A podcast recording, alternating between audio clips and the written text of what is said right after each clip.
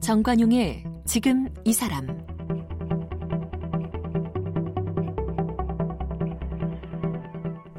여러분 안녕하십니까 정관용입니다. 1947년 제주도에서 있었던 3.1절 기념 집회에 미 군정 경찰이 무차별 발포를 하면서 도민 6명이 사망합니다. 네, 이 제주의 오랜 아픔인 4.3 항쟁 이런 폭력적 탄압으로부터 시작된 거죠. 그리고 여수의 14연대에는 제주 도민들을 토벌하러 가라 이런 명령이 떨어집니다만 이 14연대는 무고한 백성을 무참히 학살하는 것 거부한다고 밝히죠. 여순 항쟁의 시작은 바로 이렇습니다.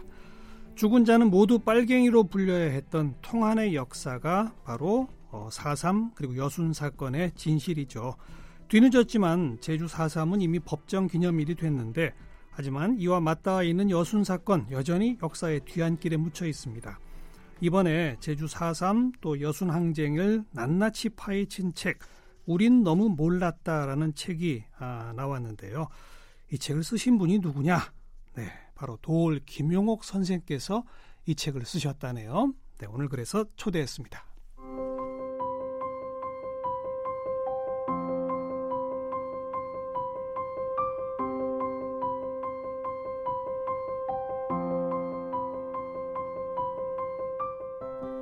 김용옥 선생님은 1948년 천안에서 태어났습니다. 고려대학교 철학과를 졸업한 뒤 1974년에 대만 국립타이완대학 철학연구소에서 노자 관련 논문으로 석사학위를 받습니다. 1977년에 일본 도쿄대학 대학원 중국철학과에서 왕선상 관련 논문으로 또 석사학위를 받은 뒤 1982년엔 하버드대 대학원에서 왕부지의 철학으로 박사학위를 받았습니다. 1982년 가을 학기부터 고려대학교 철학과 교수로 부임했으나 1986년 한국의 오늘을 사는 한 지성인의 양심선언을 발표하며 교수직을 사퇴. 지금껏 광장에서 철학과 문학 등을 강의하며 대중과 소통하고 있습니다. 1990년엔 원광대 한의학과에 입학. 1996년에 한의학사 학위를 취득한 뒤 한의원을 운영한 경력도 있습니다. 1993년부터 도울서원을 세워 15기에 걸쳐 3천여 명의 제자를 배출했으며 지금은 인터넷 동영상 강좌 시리즈를 통해 국민의 힘기르기를 독려하고 있습니다. 그동안 임권택 감독의 장군의 아들, 개벽, 취하선의 작가로 홍상수 감독 영화 다른 나라에서엔 배우로 출연했으며 2016년 다큐멘터리 나의 살던 고향은에선 주연을 맡았습니다.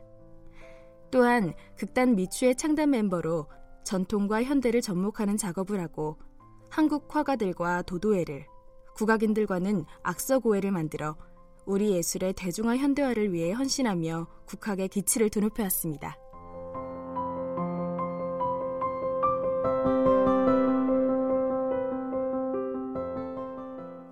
네, 철학자, 사상가, 또 우리 시대의 스승이시죠. 돌 김용옥 선생님 오늘 스튜디오에 직접 모셨습니다. 선생님 어서 오십시오. 감사합니다. 네. 편내신 책이 우린 너무 몰랐다. 네네. 그리고 부제가 해방 제주 4.3과 여순 민중항쟁 이렇게 네. 되어 있네요. 네. 앞서 제가 철학자 사상가 우리 시대 스승 이렇게 소개 네. 올렸습니다만 네, 한국 현대사 해방 직후 요 역사를 이렇게 책으로 펴내시라고는 저는 솔직히 예상 못했었습니다.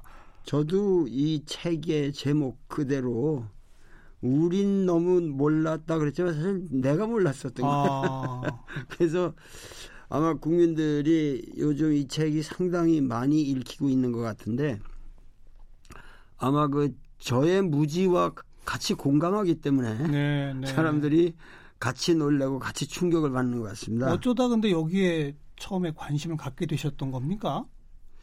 원래 그 저는 뭐 고전학자죠. 그렇죠. 에, 뭐 하여튼 세계 고전에 대한 취미를 가지고 평생을 살아왔는데 동서양 막론하시지 않습니까? 예, 예, 예, 예. 근데 그, 이, 원래 제가 그런 고전학에 관심을 갖게 된 동기는 벌써 그, 이, 이 스물 살 약관의 나이 전후에 그 우리가 너무 뭔가 이 서양적인 것에 찌들려 살고 있구나. 네, 네. 그래서 우리 국학적 가치를 드러내지 않으면 예. 그때 뭐 한일회담 그 지금 이후고 그 당시 그 사실 대학에서도 그 의식 있는 학생이라면 이제 세칭 좌파가 아니면은 네, 그 네. 지식인 대접을 못 받는 시대인데 예.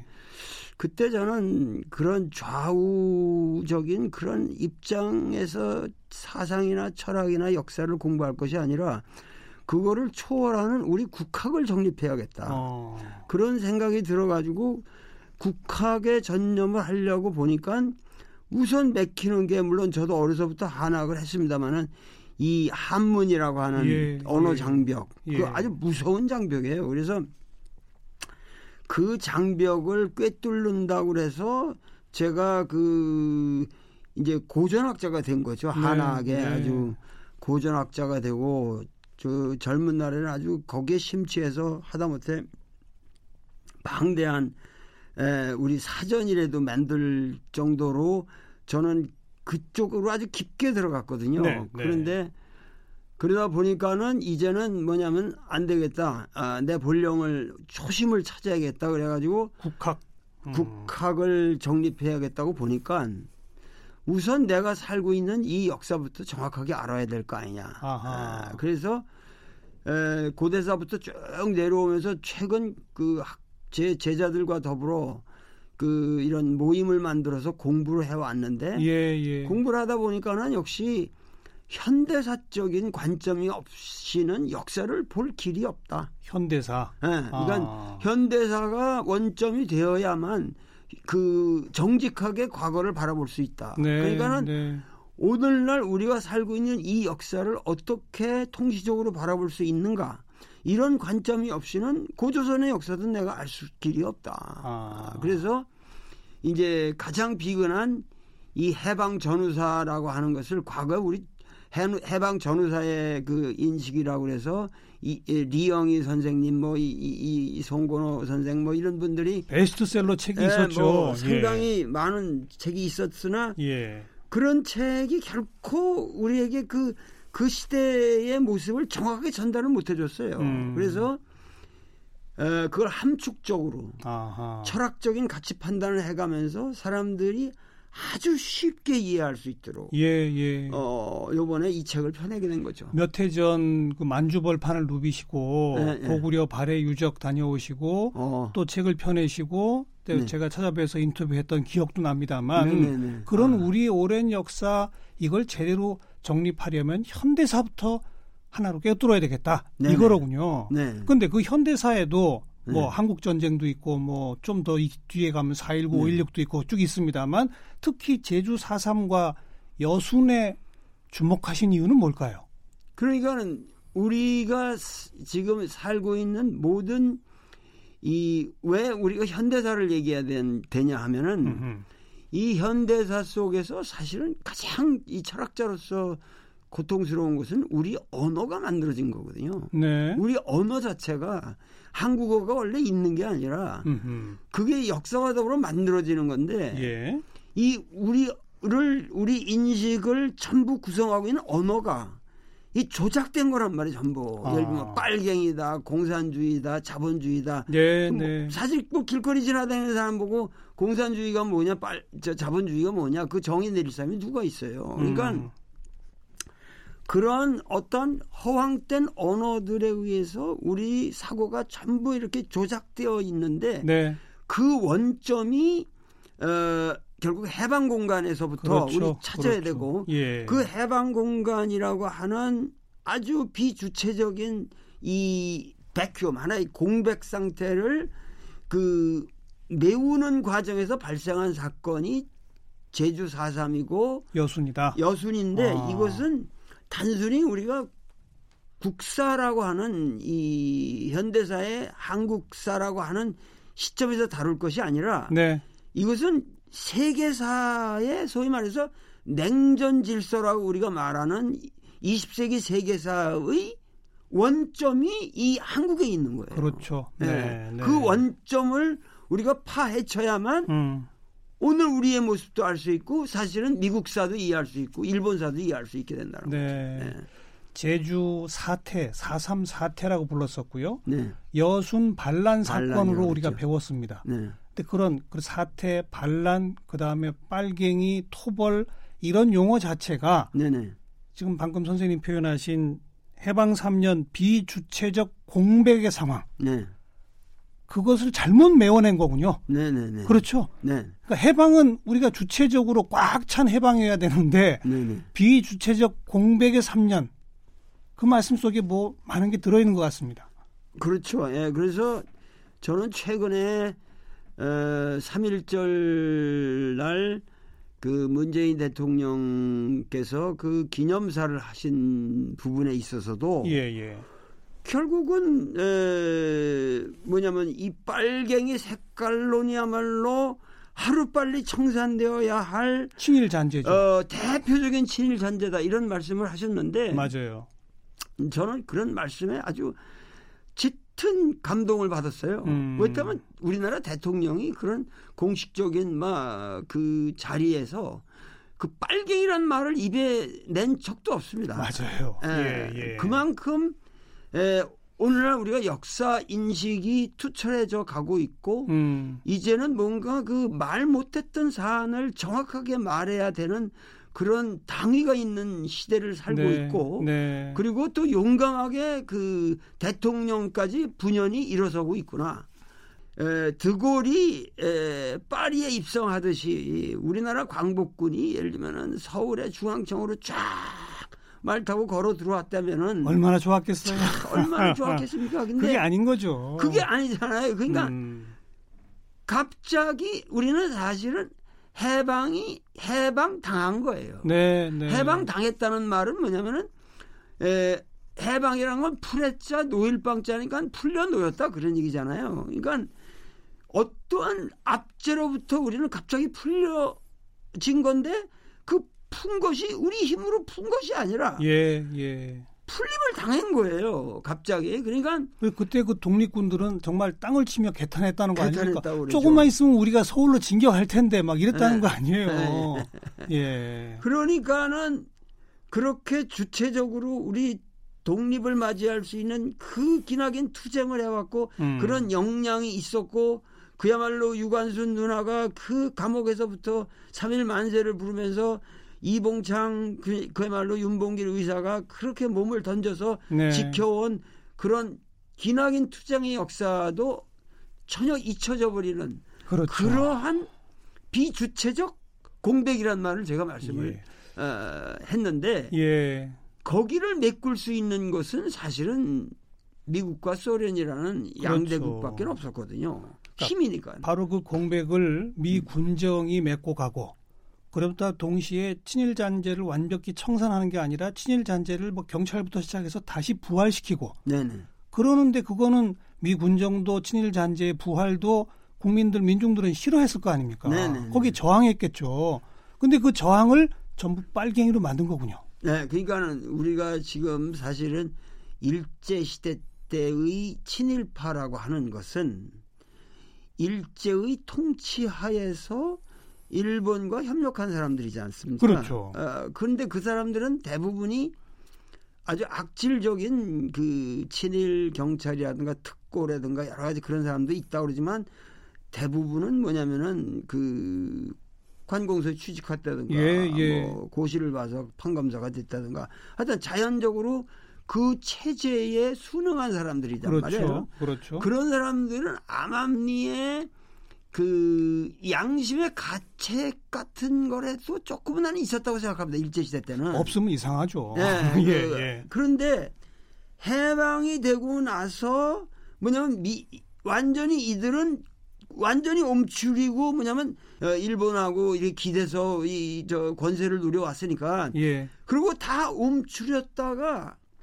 다시 뭐냐면 미 군정이 들어오면서 미군정은 한국을 통치할 능력이 전혀 없고 완전히 무지했기 때문에 이 사람들을 쓴 거죠. 이 사람들은 뭐냐면 아주 포고령을 내리면서 공식적으로 뭐냐면 일제 시대 때 그 우리 유지되었던 모든 체제를 부활시켜라. 예, 예. 그러니까 경찰이건 뭐 공무원이건 모조리 다 비었던 에, 그 관공서에 다시 다 나오기 시작한단 말이죠. 그러니까 그렇죠.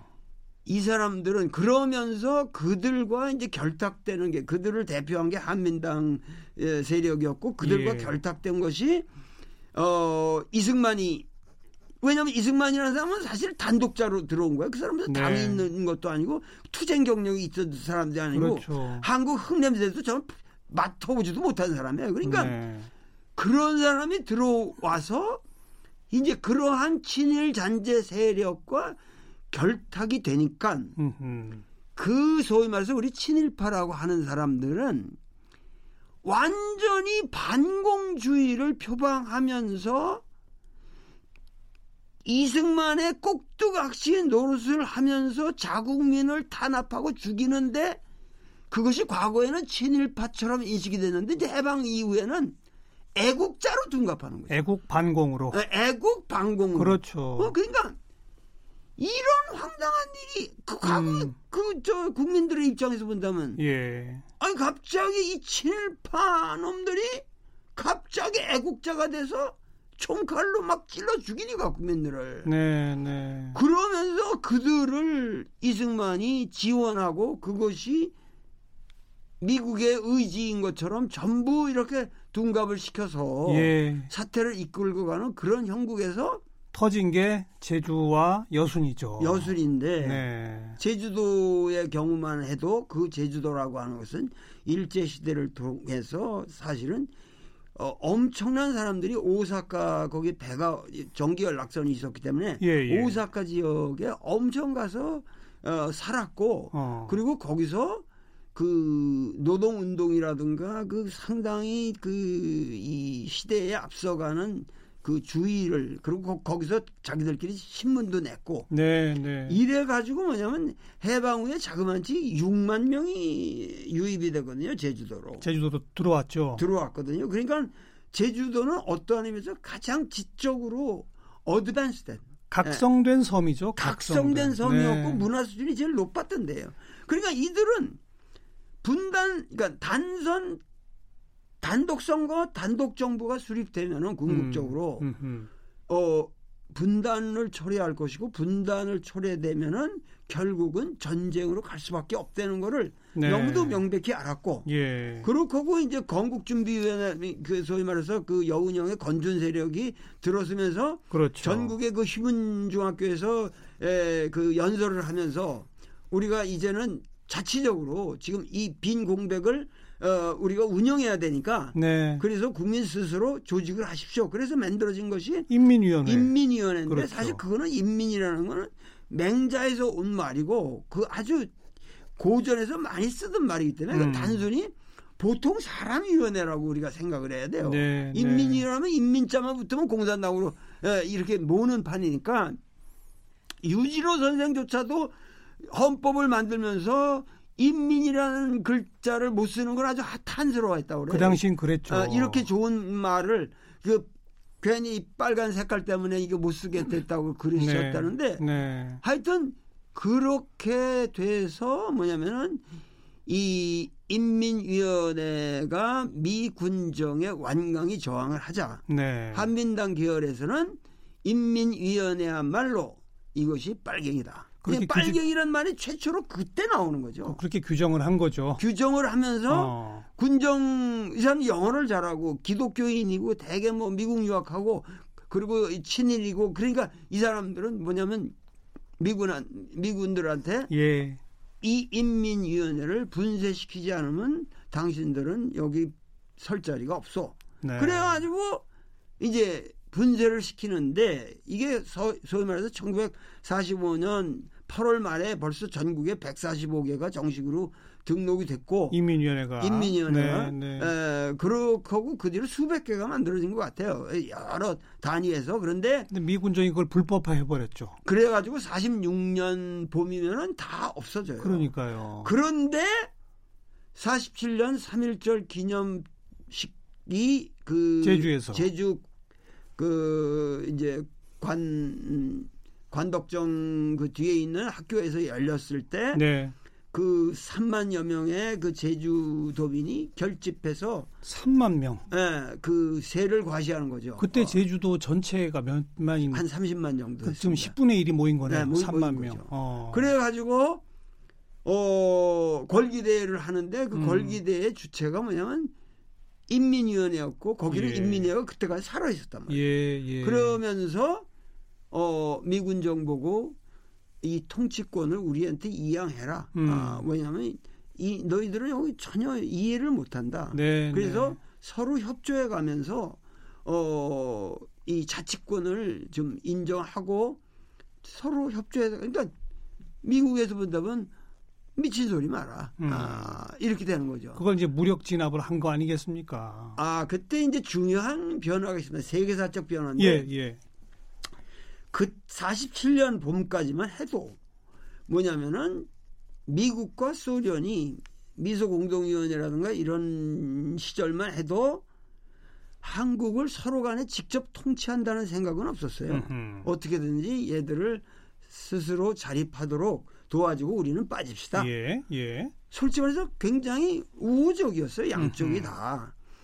그런데 뭐냐면 소위 말해서 지금 관덕정 이 사건이 어떻게 걸리냐 하면은 바로 그때 트루만 독트린이 발표됩니다. 네, 네. 그러니까 트루만 독트린이라는 거는 유럽에서 뭐냐면 이 동굴아파가 점점 뭐냐면 이 공산 진영으로 넘어가니까 소련에 편입되니까 소련 편입되니까 그 당시 이제 그것에서 최초로 어 진영 논리가 나오는 거죠. 그렇죠. 어, 그 전에는 소유럽의 전선을 만들자 이렇게 이제 된거 전선을 아닙니까? 만드는 거. 그 예. 그러니까는 생각이 바뀌어. 아 여기 한국에서도 만들어야 되겠다. 전선을 만들어야 예, 되고 우리 예. 예, 영역을 확보해야 된다. 음. 이거 이거 이거 잘못하다가 우리가 애매하게 되면 완전히 저 소련이 이, 이걸 먹어버릴 수도 있다. 네, 네. 그러니까 사실은 전후의 이 비극적 상황이라는 것은 사실은 한국 역사가 당한 모든 것은 일본이 당해야 마땅한 겁니다. 그래야 되는데. 일본이 전범이니까요. 근데 미국이 일본은 싹 봐주고 그냥 미국은 일본은 완전히 그냥 도와주고 보호하는 나라 영역이 네, 되고 네. 그 일본이 받아야 할 죄를 한국이 뭐냐면 일본의 적대국으로서의 대우를 우리가 받는 거죠. 그렇죠. 아, 그러면서 그러면서 분단도 되는 거고. 그, 그게 바로 그게 분단이 되는 건데 그러니까는 뭐냐면 거기서 이 치열하게 인민위원회가 저항하면서 네. 이제 사태가 악화되는데 그 트루만 독토론이 발표되면서 뭐냐면 하다못해 그 미군정의 고문관이었던 사람이 음. 어 우리가 원하는 거는 제주도라는 영역이다. 네. 이게 예, 지배 지배 영역이다. 예, 예. 여기 있는 30만 인민들 다 쓸어 죽여도 상관없다. 이런 흉악한 말들을 막 하기 시작합니다. 그런 의미에서 아까 김명호 선생님께서 이 제주 여순 이거는 미소 냉전의 시작이다. 네네. 라는 표현이 거기서 또 나오는 거로군요. 거기서부터 소위 아. 말해서 그 구라파는 어차피 그렇게 해서 나토하고 이렇게 이렇게 대립적으로 이제 동구라파 거를 했다가 네. 이제 나중에 고르바체프가 나오면서 이거 붕괴되지 않습니까? 근데 그러한 에, 것이 실제로 사실 이 동, 동아시아에서는 뭐 그런 방식으로 이루어질 게 아니었는데 예, 예. 이제 이 제주 4.3 이런 걸로 인해서 음. 완벽하게 이제 여기가 그 냉전 질서의 가장 극명한 대립 상태로 가게 되는 거고 그렇죠. 그러면서 세계에 사실은 냉전이라고 하는 구도가 사실은 만들어지게 이- 되는 여기서 만들어진 거죠. 그래서 참 오랜 시간 제주에서 이 피해했던 저항과 사륙이 지속됐고 네. 희생자도 엄청 어마어마하지 않습니까? 3만 명이 넘죠. 그렇죠. 네. 그나마 제주는 얼마 전부터 우리가 법정 기념일로 다시 재해석하는 예, 예. 그런 성과를 그나마 우리가 거뒀습니다. 예, 예. 그런데 지금 선생님께서 강조해 주신 이건 세계사적 관점에서 다시 재조명해야 할 사건이다. 네네네. 민중 항쟁으로 이름 붙이는 것이 옳다 이런 거죠. 그렇죠. 그러니까 제가 이 책을 예. 예, 우린 너무 몰랐다라는 이 책을 쓰게 된 것은 사실은 어, 구체적인 목적이 있습니다. 네. 에, 뭐냐면 이 책이 많이 읽히고 예. 많은 사람들이 여기에 대해서 각성함으로써 나는 제주 4.3 특별법이 만들어진 것처럼 네. 여순 민중 항쟁 특별법이 네. 제정되어야만 한다. 예. 그래서 국회에도 지금 제출이 되어 있고 예. 그런데 이런 것들을 다 지금 무시하고 있단 말이에요. 근데 예. 예. 이런 걸 어떻게든지 그 사람들의 의식을 일깨워서 그 여순 에, 특별법이 만들어지고 음. 이 해원이 이루어지지 않으면은 참 이게 문제다. 사실은 네. 말이죠. 예. 4.3이라고 하는 거는 제주라고 하는 특별한 고립된 섬이라는 공간에 gat혀 있었기 때문에 음흠. 우리가 오히려 몰랐어요. 네. 그런데 사실 우리가 이 제주 4.3을 비롯한 소위 말해서 이 냉전의 원점이라는 걸 우리가 몸소 이렇게 뼈저리게 알게 된 것은 우리가 어렸을 때 여순반란이라고 부르는 네. 이 사태가 어. 아, 만든 거거든요. 그러니까 네. 여순 민중 항쟁이냐말로 뭐냐면 사실은 우리나라의 해방 음, 이후의 이 역사에 있어서 가장 뭐냐면 우리가 반공 우익 파쇼 정권이 계속 들어 어, 서게 되는 이유가 된 거예요. 네, 그리고 네. 하다못해 우리 최근까지만 해도 광주 민중 항쟁을 가지고 이렇게 어, 망언들이 계속 나오죠. 어, 흉악한 망언들이 나오고 있지만은 예. 그 전까지만 해도 그 뭐 김대중 그런 빨갱이 네. 그 맘도 그 얘기했어요. 그뿐만 아니에요. 전라도 사람 그러면 전라도 사람 이상하게 봤거든. 우리 때도 뭐 하와이 음. 족속이니 뭐 이러면서 천시하고 이러면서 전라도 이퀄 빨갱이. 그것의 뿌리가 이 여순에 있다. 그게 여순. 음. 어, 저는 여순 반란 일으켰던 놈들이야 다 이렇게 하고 도매금으로 다 넘어가 버리는 거죠. 네, 네. 예, 그러니까는 이 여순이라고 하는 이 사태야말로 우리가 이 해방 후 전후사의 인식을 고치기 위해서는 우리가 철저히 규명해야 될 것인데, 알겠습니다. 네, 오늘 제주 4.3 그리고 여순 말씀 듣다 보니 시간이 훌쩍 지나서 네, 여순의 진실에 대해서는 내일 좀 이어서 네, 네. 바로 말씀 듣도록 하겠습니다. 네, 또 올 김용옥 선생님과 함께하고 있습니다.